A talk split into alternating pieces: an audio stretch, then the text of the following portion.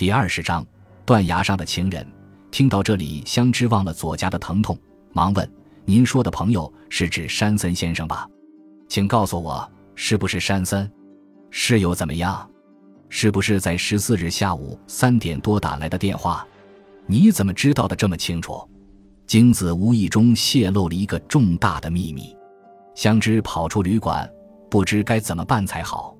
他走进一家咖啡馆。茫然地坐了下来，胡思乱想中，他记起了鹿儿岛那个叫仓之内临江的胖女人。香芝心里一动，从提包里取出她的名片，按照上面印着的电话号码打了个电话。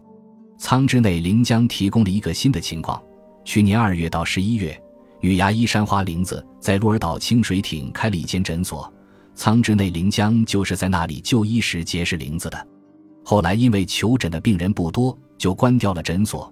回到原先供职的鹿儿岛市立综合医院，香芝想起来了，基庭园不正是高峰阳去年二月小住过的地方吗？从他这次来岛演讲时下榻的旅馆到基庭园，必定要经过清水亭。假设去年高峰阳住基庭园时牙痛发作，应该就近到山花牙诊所求医。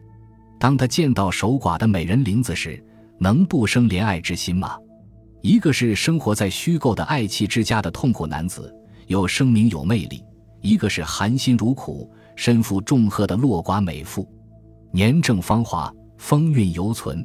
两人由相识、相连发展到相爱、热恋，不正是顺理成章的事吗？据仓之内临江说，诊所关掉后，他问了房东，房东说林子还时常过来小坐，因为他定的是三年租期。这么说，清水町的诊所旧址是玲子和高峰阳幽会的地点。香芝再次来到了鹿儿岛，一住下来，他就往玲子所在的市立综合医院挂了电话。上次我确实失礼了，不过，借指的是您转告高峰阳先生了吗？您说什么呀？我不明白。不用询问，玲子知道来电者是谁，但她强自镇静。香芝胸有成竹的点名。假如您用清水艇山花崖诊所的电话和高峰阳先生联系，谁也不会知道的。您去年不是在这里开过诊所吗？我现在就在清水艇附近的电话亭里。玲子哑然无声了，点明了清水艇这个街名，无异于给他的爱情故事画上了句号。大夫，你是有妇之夫的情人，我也是，让我们一起谈谈好不好？相知的语气十分诚恳。香芝确实想知道，玲子为何要和高峰阳合谋杀害三千代。他推断，高峰阳绞杀三千代时，被正在全甲拍摄夜景的山森看见了，于是高峰阳为了灭口，把山森也推下了悬崖。山花大夫，如果您答应满足我的这种好奇心，我愿意把戒指还给高峰阳先生。香芝又在电话中对玲子说：“不必还了。”玲子终于开口了：“那您看我们在什么地方见面？”香芝赶紧问：“就在全甲吧。”电话里传来了玲子悠悠的声音。香芝兴奋极了，一回到东京，他就打电话给水沼，把高峰阳和山花玲子的事详细的说了一遍。他要水沼陪他再去文珠庄旅馆重温旧梦，同时也是为了庆祝水沼得到真正的解脱。水沼很高兴的答应了。还说要在全家再一次为好友山森祈祷冥福，在文珠庄旅馆，香芝习惯性的走进洗手间，他取出肉色的唇膏，撩起额前的刘海，往伤疤上涂抹口红。猛然间，香芝的心像是被什么东西重重的揪了一下。从镜子里看到自己的习惯性动作，他忆起了在别墅地下室的那一刻，香芝眼前一黑。差点没倒下去，是安西队长吗？请您尽快赶到全甲来。趁水沼去洗手间的当口，香芝急急地拿起电话机，没等回话，他就挂断了电话。蒙蒙小雨中的全甲分外荒凉，不见游人的踪影，云层遮没了远山近岭，海天一色，笼罩在苍茫的水雾里。香芝和水沼撑着白色的塑胶雨伞，默默无语地走着。全甲竞技的令人心碎。忽然，断崖上晃出了一把艳红色的雨伞，香芝赶紧走上前去。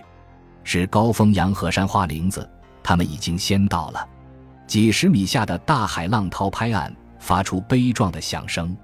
香芝向高风扬屈身施礼，高风扬也深深的欠身还礼，微笑着说：“这些天给您添麻烦了，真不好意思。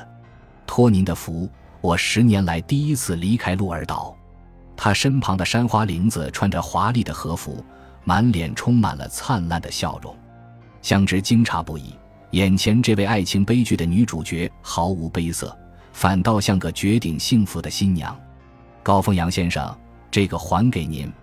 他从包里取出戒指，不必了，把它交给刑警吧。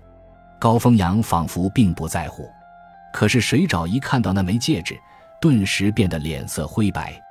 能不能问一下，您杀害您妻子的动机是什么？香芝收起戒指，当然是为了和玲子结婚。高峰阳挽起山花玲子的手。玲子微笑着，脸上充满了自豪。这时，安西带着另外三名刑警从大岭的另一端赶来了。水沼感到惊讶，露出了一丝恐惧。香芝轻蔑地看看他，转过身，平静地对安西队长说：“我现在正式向您声明，我所做的有关水沼清白的证词撤销。”安西露出微微一笑。水沼绝望地叫起来：“香芝，你不要开玩笑！”你明知道我被你锁在地下室里，根本就出不来。你，你为什么变得这么冷酷？你要给我作证呀！香芝转过身，撩起刘海，把额头的伤疤指给安西看。这是我一年前坐他的车时撞破的。从那以后，我改掉发型，尽量遮掩住伤疤，还用肉色口红涂抹。每次出门前和回家后都要照镜子整理一番，已经成了习惯。香芝说到这里停了一下，看看水沼，又接着说道：“水沼熟知我的这个习惯，他利用了我对他的爱，把自己巧妙地伪装起来。”时间倒流到四月十五日，香芝和水沼驾车前往宫津。水沼故意半路下车吃饭，以便拖延时间。